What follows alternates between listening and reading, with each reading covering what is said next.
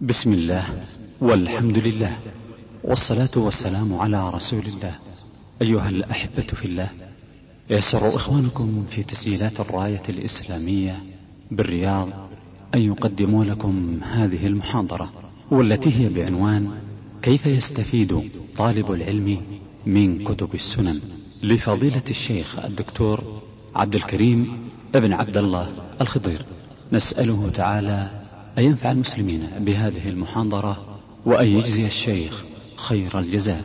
والآن نترككم مع الشريط الأول من هذه المحاضرة. السلام عليكم ورحمة الله وبركاته. الحمد لله رب العالمين صلى الله وسلم وبارك على عبده ورسوله نبينا محمد وعلى آله وصحبه أجمعين. أما بعد فما أدري ما أقول في هذه الساعة. لبيان فهم كتب السنة. وكل كتاب يحتاج إلى ساعات. لكن لا بد من الكلام في ضوء ما حدد من موضوع وما أتيح من فرصة ووقت. السنة النبوية وهي ما يضاف إلى النبي عليه الصلاة والسلام من قول أو فعل أو تقرير حجة ملزمة بإجماع من يعتد بقوله من المسلمين. وهي ثاني مصادر التشريع بعد القرآن الكريم وهي المبينة للقرآن والموضحة له. وحفظ السنة من حفظ القرآن لأنها بيانه. إنا نحن نزلنا الذكر وإنا له لحافظون. فالسنة محفوظة بحفظ القرآن لأنه لا يتم فهم القرآن إلا ببيان النبي عليه الصلاة والسلام بقوله أو فعله أو تقريره. فحفظ السنة من حفظ القرآن. وللاهتمام اهتمام النبي عليه الصلاة والسلام بشأن القرآن والخوف من اختلاطه بغيره حتى يتم حفظه الموعود به نهى النبي عليه الصلاة والسلام عن كتابة الحديث في أول الأمر. جاء في الصحيح في حديث أبي سعيد لا تكتبوا عني شيئا سوى القرآن ومن كتب شيئا غير القرآن فليمحه. ومن كتب شيئا غير القرآن فليمحه. مخرج في الصحيح في صحيح مسلم. وأهل العلم حملوا ذلك على وجوه مدارها على خشية اختلاط القرآن بغيره. فالنهي عن كتابة السنة مع القرآن في صفحة واحدة وحينئذ يلتبس الأمر فيختلط القرآن بغيره. ولا مانع على هذا القول من كتابة السنة مستقلة عن القرآن. ومنهم من يقول في أول الأمر والحافظة ملكة الحفظ عند الجيل الأول تسعف على حفظ جميع السنة. ثم بعد ذلك لما خشي من ضياع السنة أذن بالكتابة فالشخص الذي لا يحفظ يكتب. وإذا تصورنا الآثار المترتبة على الكتابة وكل إنسان يدرك ذلك عرفنا أن النهي عن الكتابة في أول الأمر له مقصد ومغزى عظيم. جزاك الله خير. فلا شك أن الكتابة على حساب الحفظ وكل واحد منا يدرك ذلك في أموره العادية الذي يكتبه لا يعتني به ولا يودعه سويداء قلبه ليحفظه. ولذا تجد الإنسان إذا لم يكن معه قلم أو ورقة يكتب بها واحتاج إلى أمر من الأمور وأظهر ما يوجد الآن الأرقام أرقام الهواتف التي صارت هي شغل الناس الشاغل. إذا لم يكن معه قلم حفظه هذا شيء مجرد إذا سجله وكتبه هذا آخر عهد به. فجاء النهي عن الكتابة خشية أن يعتمد الناس على الكتابة ويهمل الحفظ. لكن لا مفر ولا مناص ولا محيص عن الكتاب ولا محيد. لماذا؟ لأن الناس لما دخلوا في دين الله وتعلموا ما تعلموا من كتاب الله وسنة نبيه عليه الصلاة والسلام وكثرت أعدادهم واختلطوا بغيرهم احتيج إلى التدوين. لما كثر الناس ودخلوا في دين الله افواجا احتيج إلى التدوين. فجاء الأمر بالكتابة لبعض الناس اكتبوا لأبي شاه. وقال أبو هريرة ما كان أحد أكثر مني حديثا غير عبد الله بن عمرو فإنه كان يكتب ولا أكتب. فتتابع الناس على الكتابة وأجمع أهل العلم على جوازها وارتفع الخلاف السابق. بل وجد من يمنع الكتابة استدلالا بحديث أبي سعيد من المتقدمين. تتابع الناس الكتابة ودونت الأحاديث في الصحف والكتب وحصل بذلك خير عظيم. ولذا أو تبعا لذلك تنوع الحفظ عند أهل العلم فمنه ما هو حفظ صدر ومنه ما هو حفظ كتاب. وإن نازع بعض أهل العلم في الاعتماد على حفظ الكتاب. وجعلوا الأصل حفظ الصدر. لكن حصل الاتفاق على أن حفظ الكتاب لا يقل أهمية عن حفظ الصدر إن لم يكن أقوى منه وأثبت لأن الحفظ خوان. استمر الأمر على ذلك في القرن الأول والثاني والثالث والرابع. وجمعت السنة ولم يفت الأمة منها شيء لأن الأمة معصومة من أن تفرط بشيء من دينها. لكن قد يقول قائل ماذا عما يحفظه الأئمة من مئات الألوف من الأحاديث؟ الإمام أحمد يحفظ سبعمائة ألف حديث. الإمام أبو داود يحفظ ستمائة ألف حديث وهكذا. أين ذهبت هذه الأحاديث؟ البخاري بالمكرر لا يزيد على سبعة آلاف ومئتين وخمسين حديث. بالمكررات. مسلم قريب منه أو يزيد عليه قليلا أوصله بعض من الثمانية. أعظم دواوين الإسلام المسند. أوصلوه إلى أربعين ألف حديث وبالعدد الدقيق والتحري يبلغ الثلاثين. أين ذهبت مئات الألوف من الأحاديث؟ ما ذهب منها شيء مما يحتاج إليه. لم يذهب من هذه الأحاديث شيء مما يحتاج إليه. فالعدد في عرف السلف للطرق. رب حديث واحد يروى من مئة طريق فيعد مئة حديث. وإذا تصورنا إن أن أبا إسماعيل الهروي يقول إنه إن حديث الأعمال بالنيات يروى عن يحيى بن سعيد الأنصاري من سبعمائة طريق. إذن هذه سبعمائة حديث في عرف المتقدمين.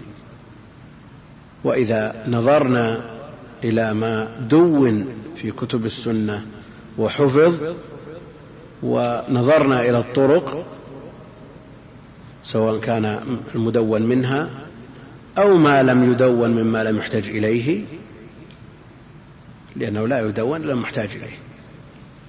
فتبلغ هذه العدة بل تزيد إضافة إلى أن الحديث في عرف المتقدمين يشمل الآثار يشمل أقوال الصحابة وفتاويهم. فلم يضع من سنة النبي عليه الصلاة والسلام شيء.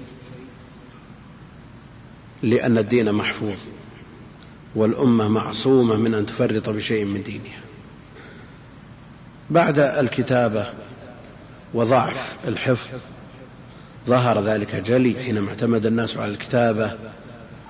وكل قرن يظهر فيه ضعف الحفظ أكثر لاعتماد الناس على الكتابة إلى أن ظهرت الطباعة. ولا شك أن الطباعة يسرت وسهلت تحصيل العلم واقتناء الكتب لكنها على حساب التحصيل. لماذا؟ لأن الشخص مريد العلم إذا احتاج إلى شيء من الكتب إما أن ينسخه بنفسه أو يدفع أجرة لمن ينسخه له. وتكون أو يكون ورود الكتب إليه بالتدريج. وحينئذ يتسنى له قراءة هذا الكتاب ومراجعته. فإذا نسخ الكتاب بيده نسخ الكتاب بالتجربة أفضل من قراءته عشر مرات. هذا بالتجربة. وكذا لو دفع أجرة لمن ينسخه له فإنه لم يفرط في هذا الكتاب الذي حرص عليه واستعاره ودفع أجر لمن ينسخه والنسخ كما تعلمون بالتدريج ما هو مثل المطابع الآن. وجدت المطابع. والخلاف الحاصل في الكتابة في أول الأمر حصل في الطباعة في آخر الأمر. ووجد من أهل العلم من يمنع طباعة كتب العلم الشرعي في المطابع لماذا؟ لأن الناس يعتمدون على هذه المطبوعات ويقتنون الكتب المطولة بكميات وبإمكان الشخص أن يقتني في يوم واحد عشرات بل مئات المجلدات وما عليه إلا أن يرص هذه المجلدات في الدواليب ثم لا يتسنى له مراجعة الجميع. فصارت الطباعة مع تيسيرها وتسهيلها صارت على حساب التحصيل وهذا مشاهد. كان أهل العلم وطلاب العلم يعانون أشد المعاناة من نسخ الكتب. يسهرون الليالي المقمرة على الأنوار الخافتة ينسخون الكتب. وبهذا حصلوا. لكن الآن من اليسير جدا أن تخرج إلى المكتبات وتشتري جميع ما تريد في ساعة. لكن إذا رجعت ماذا تصنع؟ ترص هذه الكتب في الدواليب ويبقى بقية يومك للاستجمام. الآن أنت ضمنت الكتب عندك. ولا عليها فوات. بدل اليوم غدا وهذا شيء مجرب يا الأخوان ما هو من فراغ ولذا منع بعض العلماء طباعة كتب العلم الشرعي. قد يقول قائل هذا من جهلهم والناس أعداء لما يجهلون وبعض الناس عنده ردة فعل من الأمور المحدثة سواء كانت تؤثر في أمور الدين أو لا تؤثر. نعم بعض الناس عنده وقفة لا يستعجل في الأمور وهذه محمدة. مع أن أثر الطباعة لوحظ في تخلف العلم والتحصيل. وهذا شيء ظاهر. ولذا بعض شيوخ الأزهر قال تمنع طباعة الكتب العلم الشرعي اطبعوا كتب الأدب والتاريخ وإن شئتم اللغة أيضا لكن كتب الحديث والتفسير والعقائد لا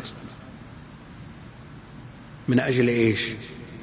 من أجل أن يعتي الناس بكتابة ويتداولون الكتب بحرص وعناية. وهذا أمر مشاهد. لما كانت الكتب قليلة والناس يحرصون على قراءتها واستعارتها ونسخها ويتداولون لكن لما كثرت؟ انظر ترى.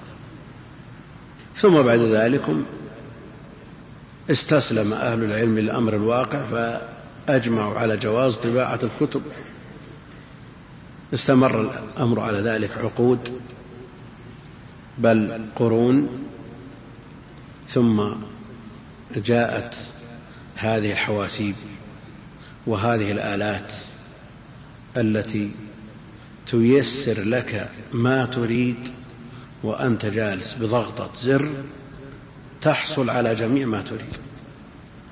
تبحث عن حديث تضغط زر ويظهر لك جميع طرق الحديث مئة طريق خمسين طريق سبعين طريق إلى آخره. لكن النتيجة النتيجة هل يحفظ العلم بهذه الطريقة؟ لا يتخرج طالب العلم بهذه الطريقة أبدا. العلم لا بد له من معاناة. تضغط زر يخرج لك رواة هذا الخبر بجميع ما قيل فيه من جرح وتعديل. ثم ماذا؟ خلاص. يطفى الكهرب ثم بعد ذلك ترجع عامي لا تحسن شيئا. وعمد كثير من أهل العلم إلى تعسير العلم سواء كان في وسيلة الحصول إلى المعلومة فغير الترتيب عن الترتيب المألوف. ابن حبان في الأنواع والتقاسيم في صحيحه رتبه على طريقة غريبة مبتكرة لم يصنعها غيره. خشية أن يأتي الطالب الذي يبحث عن الحديث فيجده بسهولة. الحديث في الطهارة في أول الكتاب. في الصلاة افتح لك زيادة خمسين ستين صفحة وتجد. في الزكاة وهكذا. وهذا مقصود. ومنهم من عمد إلى تعسير العلم بطريقة أخرى وهي صعوبة الأسلوب. بعضهم يعقد الأسلوب من أجل أن يعاني الطالب. فهم هذا الكتاب فإذا فهمه بعد معاناة ثبت عنده ورسخ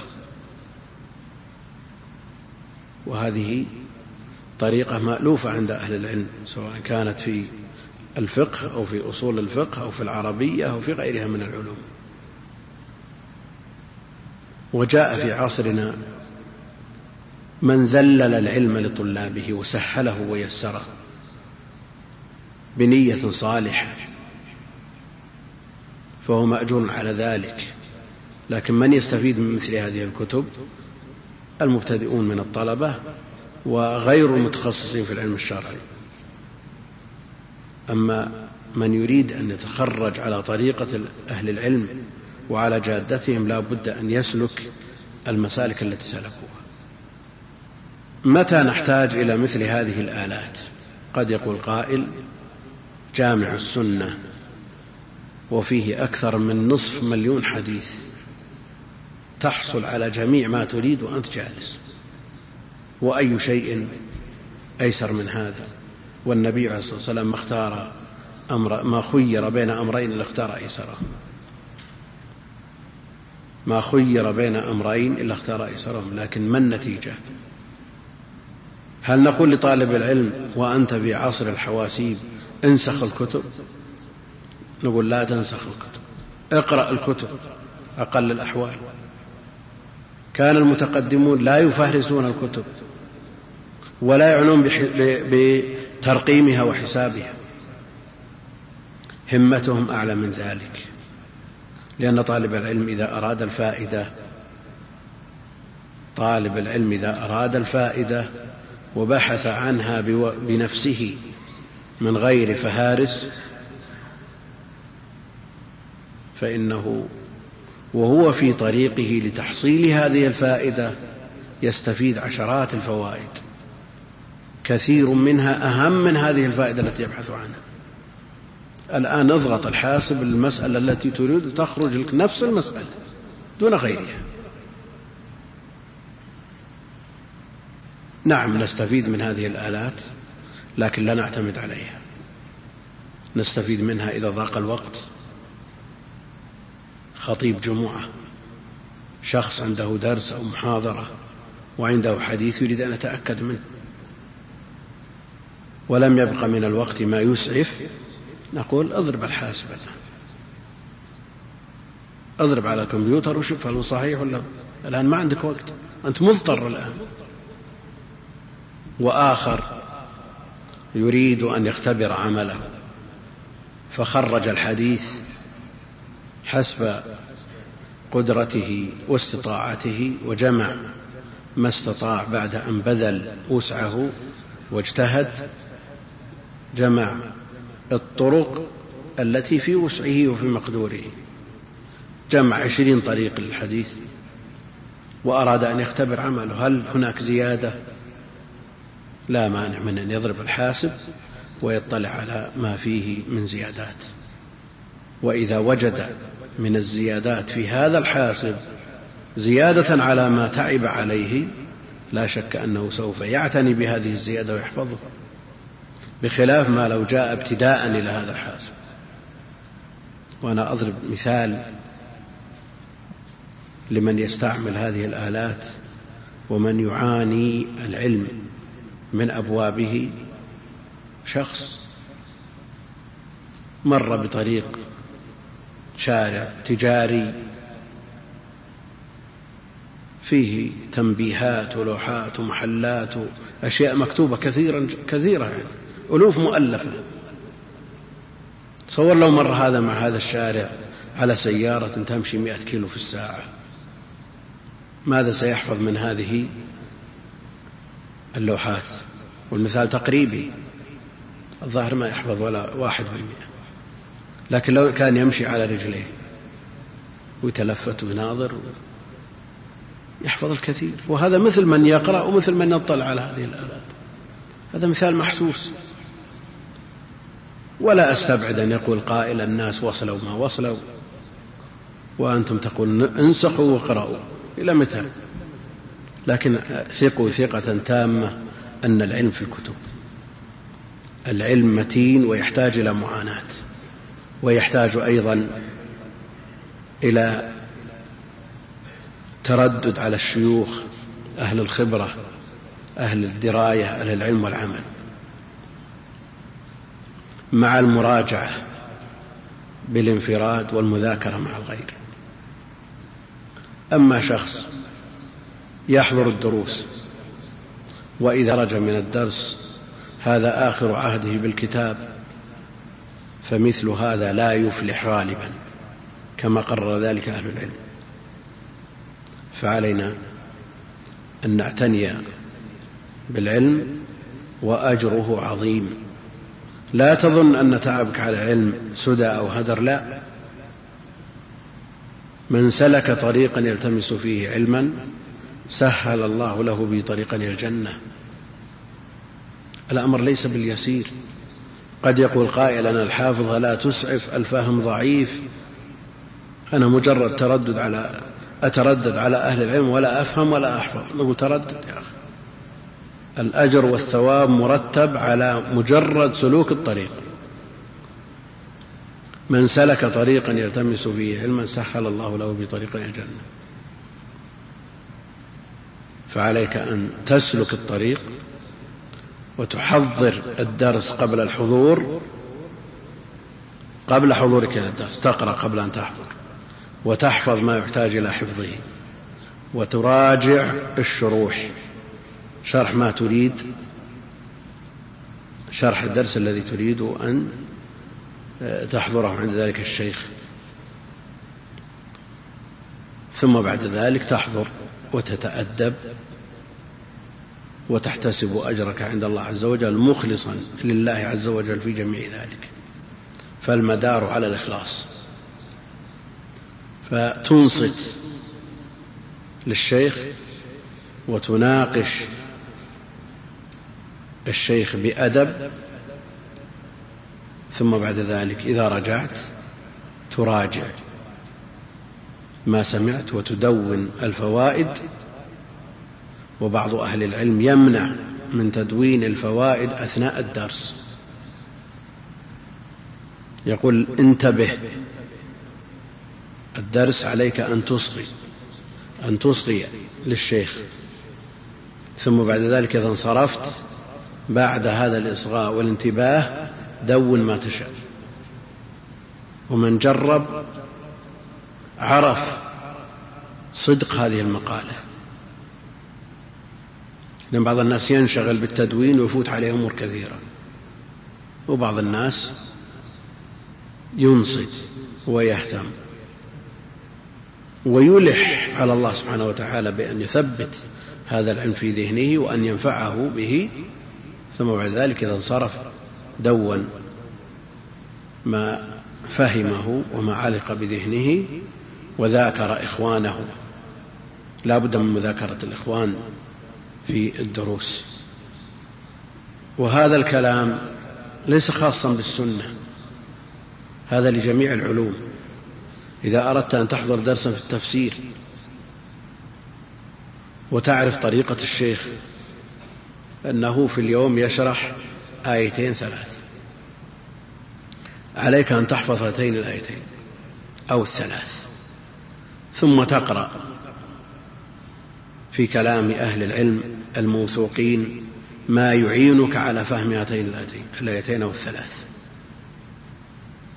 ثم بعد ذلك تذهب إلى الشيخ وتستفيد ما يزيده الشيخ على ما قرأت ثم بعد ذلك تذاكر مع إخوانك وزملائك في الدرس وكل واحد يزيد مما أعطاه الله من العلم على صاحبه وبهذا يتمكن الطالب من التحصيل.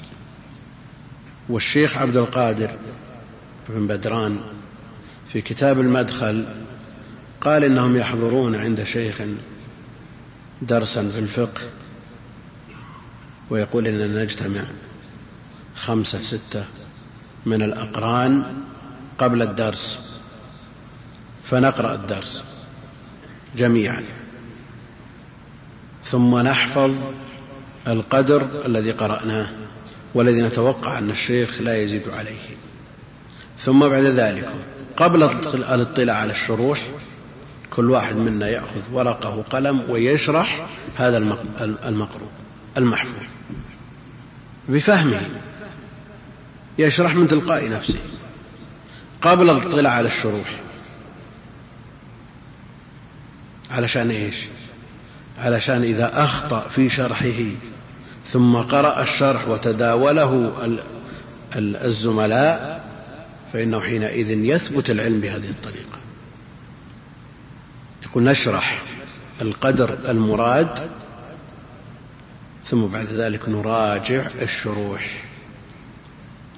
فما كان من خطأ نصوبه ونسدده ثم بعد الشروح نطالع ما كتب عليها من حواشي ثم بعد ذلك نذهب إلى الشيخ لنستفيد من علمه ما لا يوجد في الكتب. وعند الشيوخ ما لا يوجد في الكتب. مما أعطاه الله من علوم قدحها بزنده أو استفادها من كتب ليست مظنة لها باطلاعه. ولذا لا يتصور أن يستغني الطالب عن معلم أبدا. في البلدان التي لا يوجد فيها أحد من أهل العلم يقال استفد بقدر الإمكان. استفد من الأشرطة استفد من الإنترنت استفد من الإذاعات التي تبث العلوم. لا بأس لأن هذه حالة ضرورة لكن البلدان التي فيها علماء مثل هذه البلاد المباركة وفيها من أهل العلم والعمل من فيها نقول هذه الآلات وهذه الأشرطة مهما بلغت من الصحة والضبط والإتقان لا تغني عن مزاحمة الشيوخ. وهذا الكلام يصلح لجميع العلوم. ثم بعد ذلك نأتي إلى ما نحن بصدده وهو كتب السنة وتدوين السنة وترتيب كتب السنة وفهم كتب السنة وما يعين على فهم كتب السنة. كتب السنة نعم. أقول كتب السنة متنوعة. قصد أهل العلم من تنوعها وتنويعها إفادة جميع المستويات لطلاب العلم. فمنها الكتب المجردة عن الأسانيد التي قصد أهل العلم من تأليفها أن يحفظها مبتدئو الطلبة. وهذه الكتب عادة هي التي يبدأ بها بالنسبة للسنة. ومن أهم هذه الكتب بل أول درجة في السلم الأربعون النووية وهي أحاديث جوامع من جوامع كلمه عليه الصلاة والسلام. فعلى طالب العلم أن يبدأ بحفظها ويعتني بفهمها لأن كل حديث منها قاعدة من قواعد الشرع من جوامع كلمه عليه الصلاة والسلام. ويقرأ ما كتب عليها من شروح ويستفيد من أهل العلم في دروسهم التي تشرح في هذه الأحاديث. فالأربعون النووية للإمام الزاهد الحافظ أبي زكريا يحيى بن شرف النووي المتوفى سنة ست وسبعين وستمائة. وهذا الرجل على قصر عمره رجل مبارك رجل مبارك. ألف هذا الكتاب الذي جمع فيه هذه القواعد الكلية من قواعد الشريعة. وله رياض الصالحين الذي هو منذ أن فرغ منه مؤلفه إلى يومنا هذا والمسلمون في مساجدهم يقولون قال رحمه الله تعالى وأي فضل أعظم من هذا؟ على ما عنده من خلل في العقيدة. ناتج عن تقليد وليس من أهل الاجتهاد والتنظير في هذا الباب. له أيضا من الكتب النافعة الأذكار وهو فريد فذ في بابه. له أيضا المجموع في شرح المهذب الذي لو كمل لا استغنى به طالب العلم عن جميع كتب الفقه. نعم إذا قلنا المغني كتاب عظيم المحلى كتاب مفيد التمهيد والاستذكار كتب عظيمة لكن المجموع ذكر فيه من الفروع والتنابيه المدللة على طريقة أهل الحديث بالأدلة المعللة المخرجة مما لو اجتمع عليه الفئام من الناس ما استطاعوا أن يؤلفوا مثله في هذا العمر القصير خمس وأربعين سنة عمره. وله أيضا شرح مسلم وله كتب كثيرة مباركة فيها فوائد عظيمة. على كل حال النووي معروف أمره والحديث عنه يطول لكن الذي يهمنا كتابه الأربعون النووية. فيقرأ عليه شرح المؤلف شرح الأربعين للنووي نفسه. شرح مختصر ومتقن ولا مانع أن يقرأه المنتهي مقرونا بشرح الحافظ ابن رجب المسمى جامع العلوم والحكم. وهذا الكتاب كغيره من مؤلفات هذا الإمام فيها من العلم العجب العجاب فيها علم السلف. وشرحه للأربعين شاهد بذلك. شرحه للبخاري لو كمل لكان من العجائب. وشرحه للترمذي أيضا شيء أشيد به لكن مع الأسف أنه لا يوجد منه إلا القسم الأخير وهو شرح العلم إذا حفظ طالب العلم المبتدئ الأربعين انتقل بعدها إلى عمدة الأحكام والمقصود بها الصغرى وهي التي يذكرها أهل العلم في كتب التراجم. فإذا قالوا في ترجمة أحد من أهل العلم حافظ كذا وكذا وعمدة الأحكام فالمراد بها الصغرى.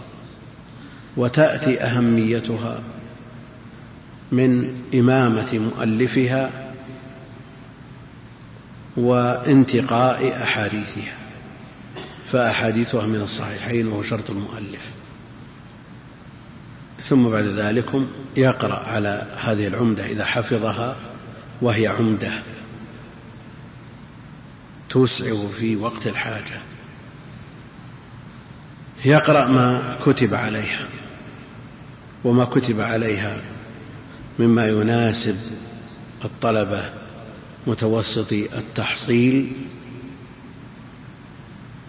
كتاب في غاية الاختصار وهو خلاصة الكلام للشيخ فيصل بن مبارك وأطول منه وأيسر وأقرب للطلاب وليكونوا غير المتخصصين في العلم الشرعي تيسير العلام للشيخ ابن بسام هذا كتاب في غاية الوضوح والسهولة. لكن إذا قرناه بشرح ابن دقيق العيد أحكام الأحكام هذا ينبغي أن يتخرج عليه طالب العلم. إذا فهمه طالب العلم فهو لما سواه أفهم. أحكام الأحكام لابن دقيق العيد. وعليه حواشي للصنعاني. الكتاب مطبوع مع حواشيه في أربعة مجلدات. صعب. صعب صعب. كتاب صعب لكن ليس معنى هذا التنفير لا. الصعب إذا فهمه الطالب تلذذ بقراءته. نعم لأنه يصير كشف. كل جملة تفهمها فتح تتلذذ بها. ونقول إذا قرأت على العمدة تعليقات الشيخ فيصل بن مبارك وشرح ابن بسام. نعم. وتأهلت لقراءة شرح ابن دقيق العيد لا مانع من ذلك. فهناك شرح مطول على العمدة وهو الإعلام بفوائد عمدة الأحكام. لابن الملقن وكتاب مبسوط.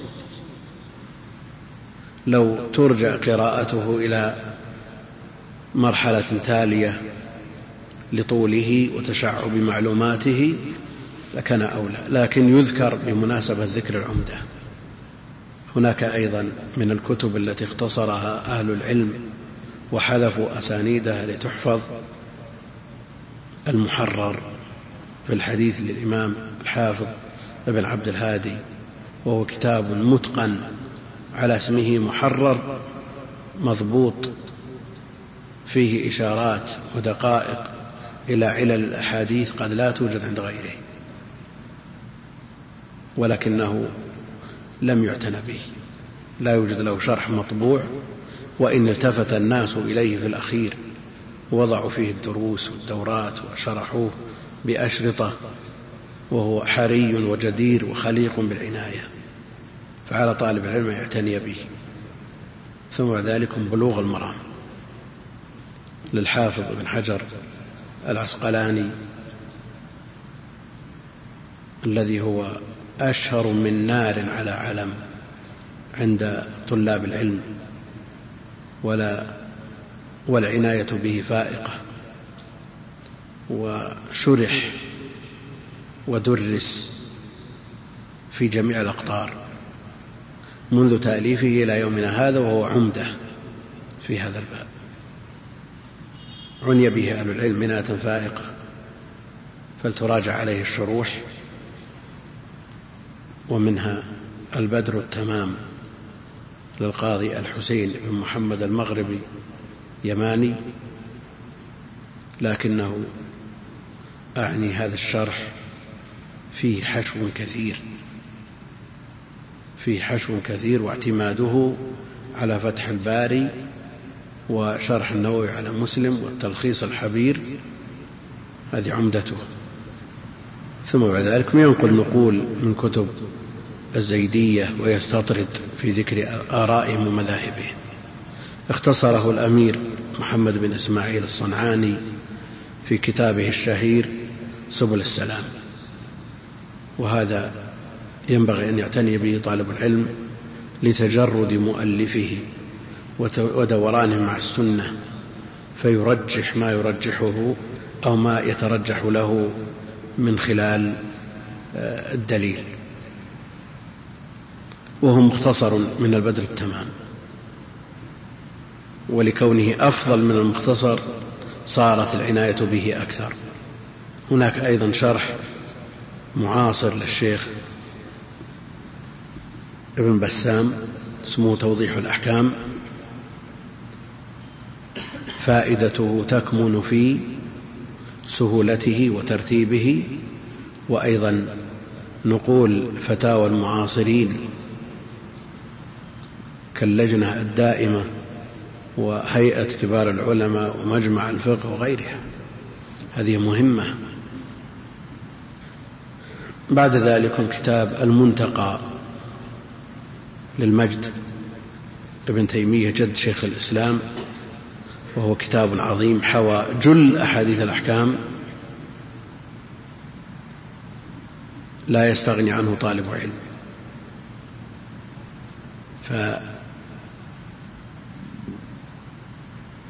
فجمع جل ما يحتاجه طالب العلم من أحاديث الأحكام.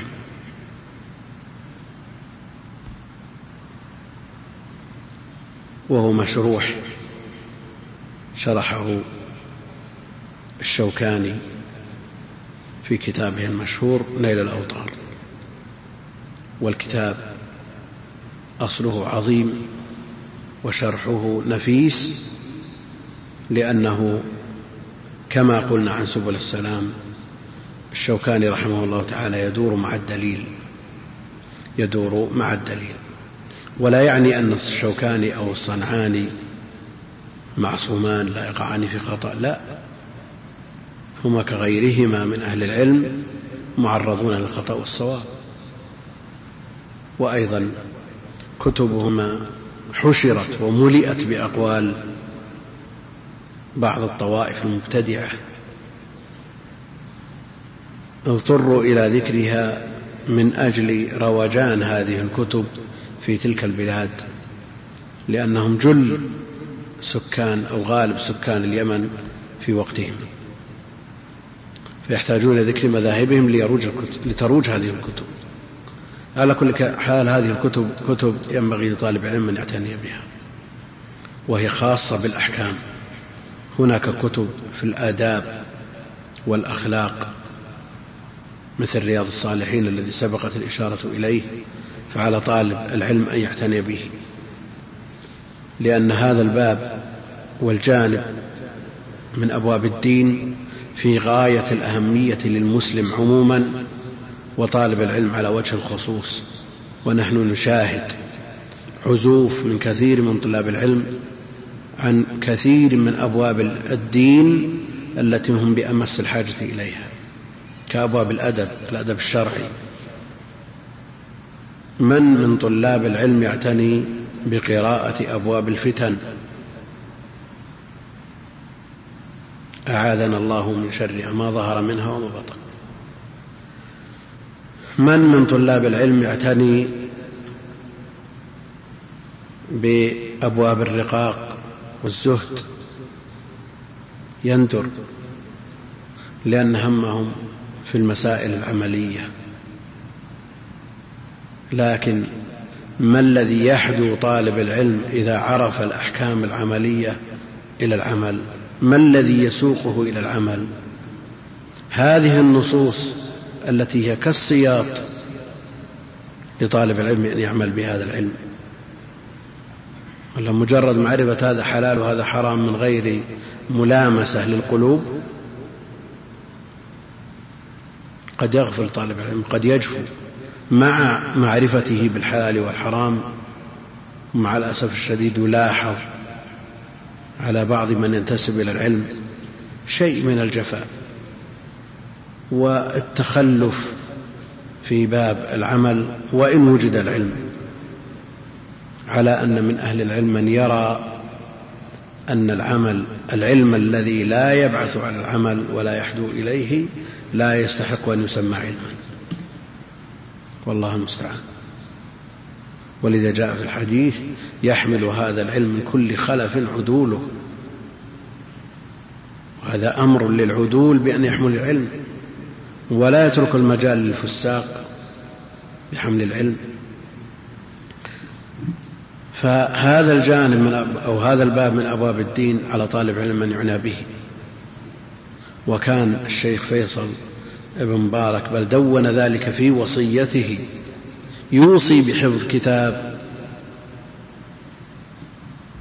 رياض الصالحين.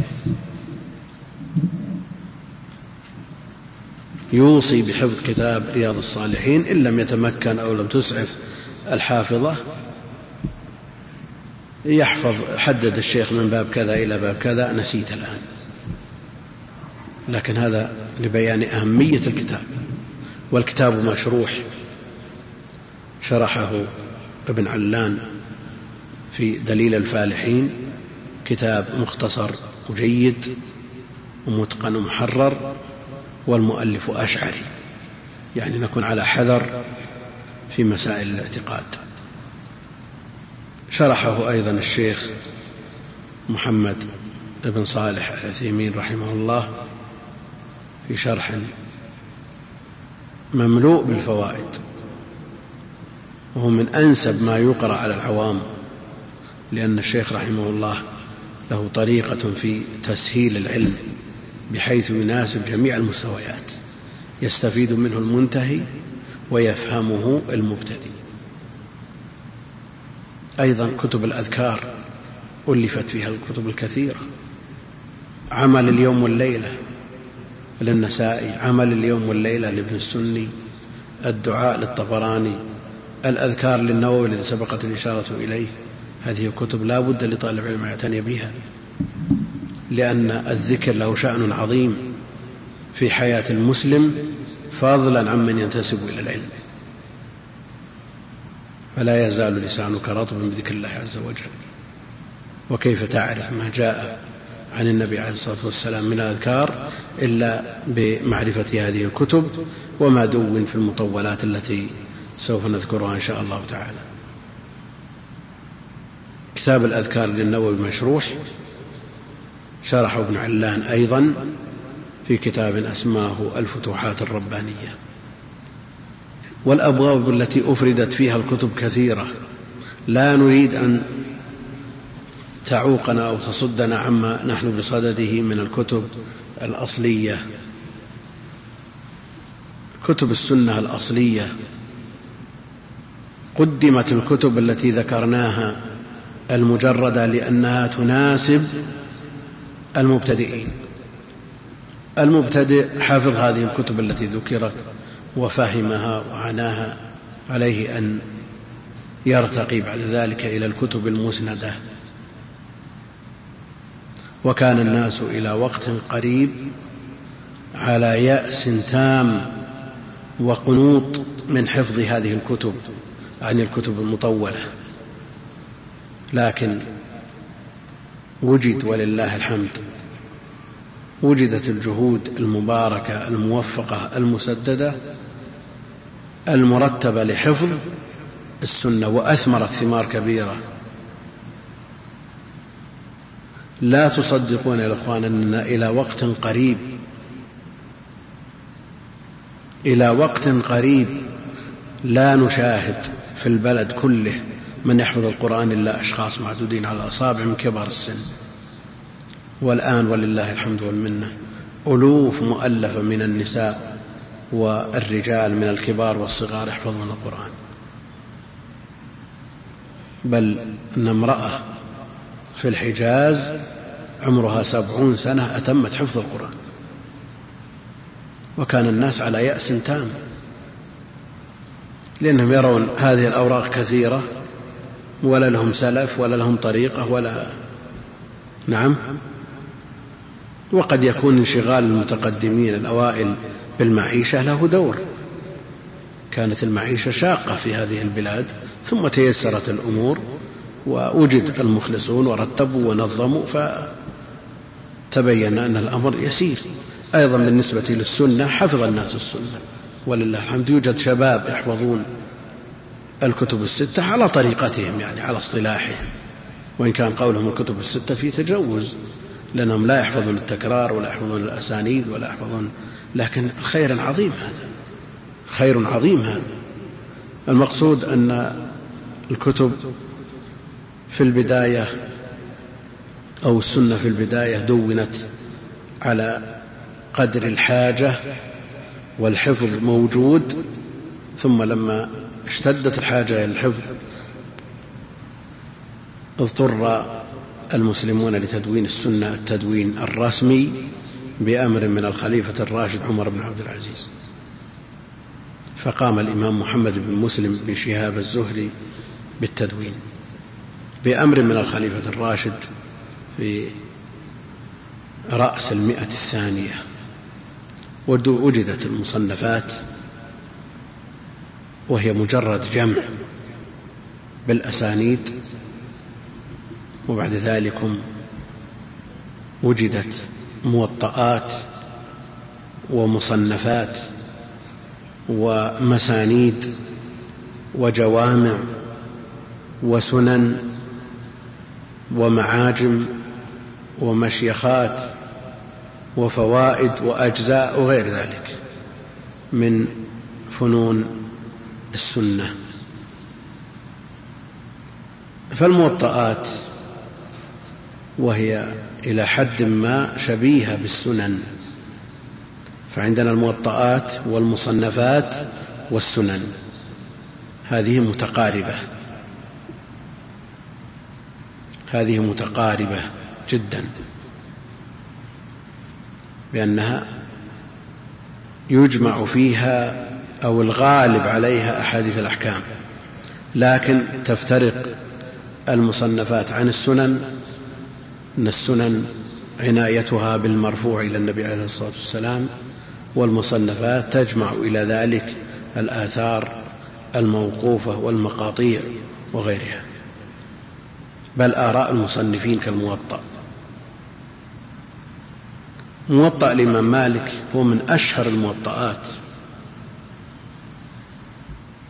والموطأ كتاب عظيم صنفه نجم السنن الإمام مالك بن أنس. ووطأه ومهده ويسره للمتعلمين وعني به فروي روايات كثيرة. له أكثر من ست عشرة رواية قد تبلغ العشرين رواية. إيش معنى روايات؟ الآخذون عن الإمام مالك كل له طريقته في التدوين وفي الزيادة والنقص حسب ما يتيسر له مما يقرأه على الإمام لأن الإمام مالك رحمه الله تعالى ليس من عادته أن يقرأ على الطالب كبقية أهل العلم بل يعرض عليه العلم عرض. وينكر أشد النكير على من يطلب من الإمام مالك أن يحدثه. ويقول يكفيك العرض في القرآن ولا يكفيك في السنة. على كل حال موطأ الإمام مالك كتاب نفيس وموجود ومختصر. وله روايات كثيرة من أهمها وأشهرها رواية يحيى بن يحيى الليثي. هذه أشهر الروايات وعليها أكثر الشروح. عليها شروح ابن عبد البر التمهيد والاستذكار وعليها أيضا شرح الباجي مسمى إيش؟ المنتقى وهو كتاب نفيس إضافة إلى كتب ابن عبد البر يعتنى بها لفهم الموطأ. هناك رواية أبي مصعب الزهري وهي من أوفى الروايات وأتمها. وهناك رواية محمد بن الحسن الشيباني صاحب أبي حنيفة للموطأ وتأتي أهميتها من إمامة راويها وإدخاله بعض ما ينصر مذهب أبي حنيفة في في أحاديث الموطأ. الراوي له دور في الكتاب والذي لا يعرف طرائق المتقدمين في التصنيف يشكك في ثبوت هذه الكتب. موطأ الإمام مالك تأتي إلى موطأ الإمام مالك مستفيض استفاضة يعني أشهر من كل شهير. تأتي إليه وتقول تجده يقول حدثنا يحيى بن يحيى بن يحيى كيف؟ يحيى بن يحيى هو الراوي عن مالك حدثنا يحيى بن يحيى قال قرأت على مالك الموطأ لمين؟ لمن الموطأ؟ لمن مالك كيف يقال في الكتاب حدثنا يحيى بن يحيى قال قرأت على مالك وقل مثل ذلك في كتب المتقدمين كلهم كتب الشافعي أخبرنا الربيع قال قال الشافعي. المسند مسند الإمام أحمد. حدثنا عبد الله قال حدثني أبي. كيف يكون للإمام أحمد؟ والراوي داخل في الكتاب. إذا المؤلف من دون عبد الله. هذا إذا إذا عاملنا هذه الكتب بمثل ما نعامل به كتب المتأخرين الذين يتولون التأليف بأيديهم. ولجهل بعض الكتاب المعاصرين بطريقة المتقدمين في التصنيف ألف كتاب حول الأم للإمام الشافعي.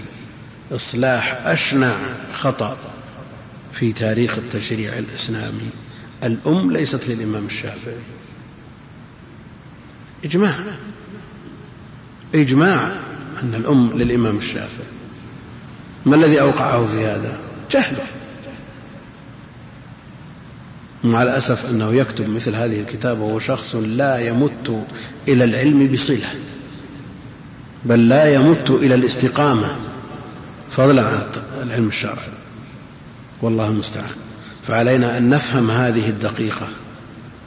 يأتي من يقول لك كيف الإمام أحمد؟ المسند لمن يا أخي؟ للإمام أحمد. إجماعا. ما أحد يخالف في هذا. كيف يقول حدثنا عبد الله الإمام أحمد يقول حدثنا عبد الله ممكن؟ مستحيل. حدثنا عبد الله قال حدثني أبي. إذا لا بد من أن نعرف مثل هذه الأمور. الشيخ أحمد شاكر رحمه الله تعالى تصرف وهو الشيخ من, من أهل الفن ومن أهل العلم ومن أهل العمل فيما نحسب تصرف في المسند. تصرفا غير مرضي. فحذف عبد الله وحذف الأب مباشرة. حدثنا فلان من شيوخ الإمام أحمد. هذا يا أخي تصرف في كتب الآخرين. بمثل هذه التصرفات تجعل الإنسان لا يثق بالكتب بل على من أراد نشر الكتب وخدمة الكتب أن يبقيها كما هي من غير تصرف. نعم. الرواية عن من دون ابن الإمام أحمد وعن من دون الشيباني. كيف؟ الرواية عن عن عن طلاب الإمام مالك. حل الإشكال. الآن عندنا إيش؟ الكتاب ما الكتاب ما هو للإمام مالك. بلى. اتفاقا يعني هو من حديث الإمام مالك. بلى. جمعه الإمام مالك في البداية. الإمام مالك لما جمع الكتاب قرأه عليه يحيى بن يحيى. فأثبت اسمه بدليل لبيان أن هذه رواية يحيى. نعم. فجاء من بعده وأبقاه كما هو فصار برواية يحيى بن يحيى عن مالك. وهكذا بقية الكتب. لهم طريقة في التصنيف. قد قد تقول هي من حيث النظر المعاصر للتصنيف. نعم. قد تقول إنها ما هي غير مستساغة. نعم. تكون غير مستساغة. وأنتم تعرفون الأمور أول ما تبدأ يكون فيها ما فيها. ثم بعد ذلك تتطور. نعم. هؤلاء لم يسبقهم أحد إلى التأليف. لبنات أولى في بناء التأليف. فهذا عذرهم في هذا الباب. وهي أيضا أمانة تحملها. الراوي من روى عنه وهكذا إلى آخره. أمانة تحملها. الموطئات ومثالها موطأ الإمام مالك والمصنفات يمثل لها بمصنف ابن أبي شيبة ومصنف عبد الرزاق ابن همام الصنعاني. هذه المصنفات فيها ألوف مؤلفة من الأحاديث وهي شبيهة بالموطئات بكثرة الآثار. وهي شبيهة في التصنيف بالسنن لأن جلها أحاديث أحكام ولذا لا يرى بعضهم فرق بين الموطئات والمصنفات والسنن. هناك الجوامع وإذا ردنا الترتيب الزمني قلنا المسانيد قبل الجوامع. المسانيد. ومن أعظمها وأجلها مسند الإمام أحمد بن حنبل. والمترجمون يتفقون على أنه أربعين ألف لكنه لما طبع بالترقيم وجد ثلاثين. وهذه مسألة لا إشكال فيها. صحيح مسلم اختلف في عدده من ثمانية آلاف إلى اثنى عشر ألف. يعني هل نقول ضاع من صحيح مسلم شيء أو من المسند الإمام أحمد شيء؟ ما ضاع شيء. يعني إن حصل خلل في بعض النسخ وسقط أحاديث يسيرة كالمسند مثلا ما نقول ضاع شيء. استدركت لكن تبقى أنها أحاديث يسيرة. إذا كيف الفرق الربع الآن؟ نقول المتقدمون ليست لهم عناية بعد الأحاديث. هذه الأمور مفضولة عندهم. لا يولونها عناية. أيها الأحبة في الله ما تبقى من مادة هذا الشريط تتابعونها في الشريط التالي. مع تحيات إخوانكم في تسجيلات الراية الإسلامية بالرياض والسلام عليكم ورحمة الله وبركاته.